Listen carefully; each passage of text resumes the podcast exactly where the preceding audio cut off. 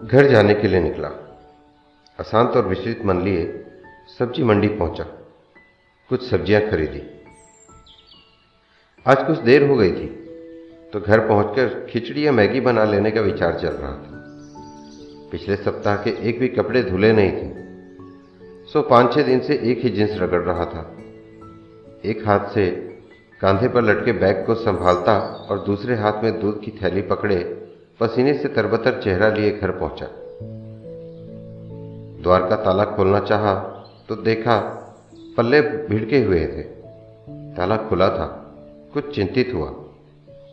जैसे ही घर में प्रवेश किया तो यूँ लगा मानो स्वर्ग में आ गया हूँ। शंका हुई कि किसी दूसरे के घर में तो नहीं आ गया। खामोशी से अंदर के कमरे में गया। फ्रिज खोला तो भीतर की ठंडक चेहरे से टकराई। कोने में अचार रखा हुआ था। मेथी की भाजी बारीक और व्यवस्थित कतरी हुई करीने में रखी थी। सुबह तो फ्रिज में एक ठो बिस्किट का पैकेट रखने की जगह नहीं थी, सारा फ्रिज भरा पड़ा था। अब देखो साफ़ सुथरी जगह ही जगह थी। धीरे से साथ लाई हुई सब्ज़ियाँ भी फ्रिज में ही रख दी। कोने में रखी पानी की टंकी, जिसने हफ़्ते भर से पानी का मुँह नहीं देखा था, अब पूरी भरी हुई चमक रही थी। तभी ध्यान गया कि पीछे पीछे अगरबत्ती की खुशबू भी चली आ रही थी। मन को आनंदित कर रही थी। अपना बैग एक कुर्सी पर पटका तो याद आया कि सुबह अपना टॉवेल बिस्तर पर ही छोड़ दिया था। देखा तो वहाँ न होकर वह खिड़की के बाहर तार पर लटक कर सूख रही थी। अलमारी का पल्ला खोला, जिसमें बिना धुले कपड़े थे, लेकिन अब सारे ही धुले स्त्री किए व्यवस्थित रखे थे। सुबह एक रुमाल नहीं मिल रहा था और अब अंदर साफ़ सुथरे रुमाल पर रुमाल की गड्डी रखी हुई थी। सुबह सॉक्स की जोड़ी नहीं मिली तो अलग अलग डिज़ाइन के मोजे पहनकर निकल गया था। लेकिन अब सारे सॉक्स एक स्थान पर उपस्थित पड़े, मुझे देख मुस्कुरा रहे थे। लाल, पीली, नीली शर्ट्स बढ़िया हैंगर पर टंगी हुई थी।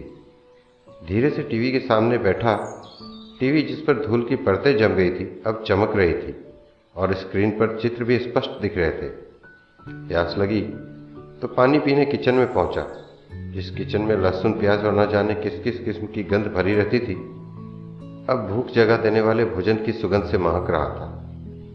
भावनाओं में बहता, बाहर आकर टीवी के सामने एक चेयर पर बैठ गया और अपनी आँखें बंद कर ली, सोचने लगा। फिर आँखें खोलकर अपनी ही बाह पर चिमटी ली कि कहीं ये सब स्वप्न तो नहीं। तभी गर्मा गर्म पकौड़ों की प्लेट और भाप निकलती चाय किसी ने सामने टेबल पर रख दी। भीतर का हम जैसे जर्रा जर्रा होकर बिखर गया। जब थककर आता था तो जैसे तैसे दही चावल पर गुजारा कर लिया करता था और आज भाप निकलती स्वादिष्ट चाय और गर्म पकौड़ों का आनंद ले रहा था। न चाहते हुए भी आँसू की दो बूंदें आँखों से निकलकर गालों पर बह निकली। फिर खुद को संभालता तो एहसास हुआ, आज वो घर पर है, इसलिए।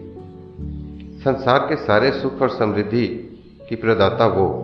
किसी के लिए माँ, किसी की पत्नी, किसी की बहन तो किसी के लिए बेटी है। आप कितने ही बड़े हों, महान हों, लेकिन सुखमय जीवन के लिए किसी न किसी रूप में एक स्त्री आपके जीवन में आती आवश्यक है। वो किसी भी रूप में हो, मगर घर को घर वही बनाती है।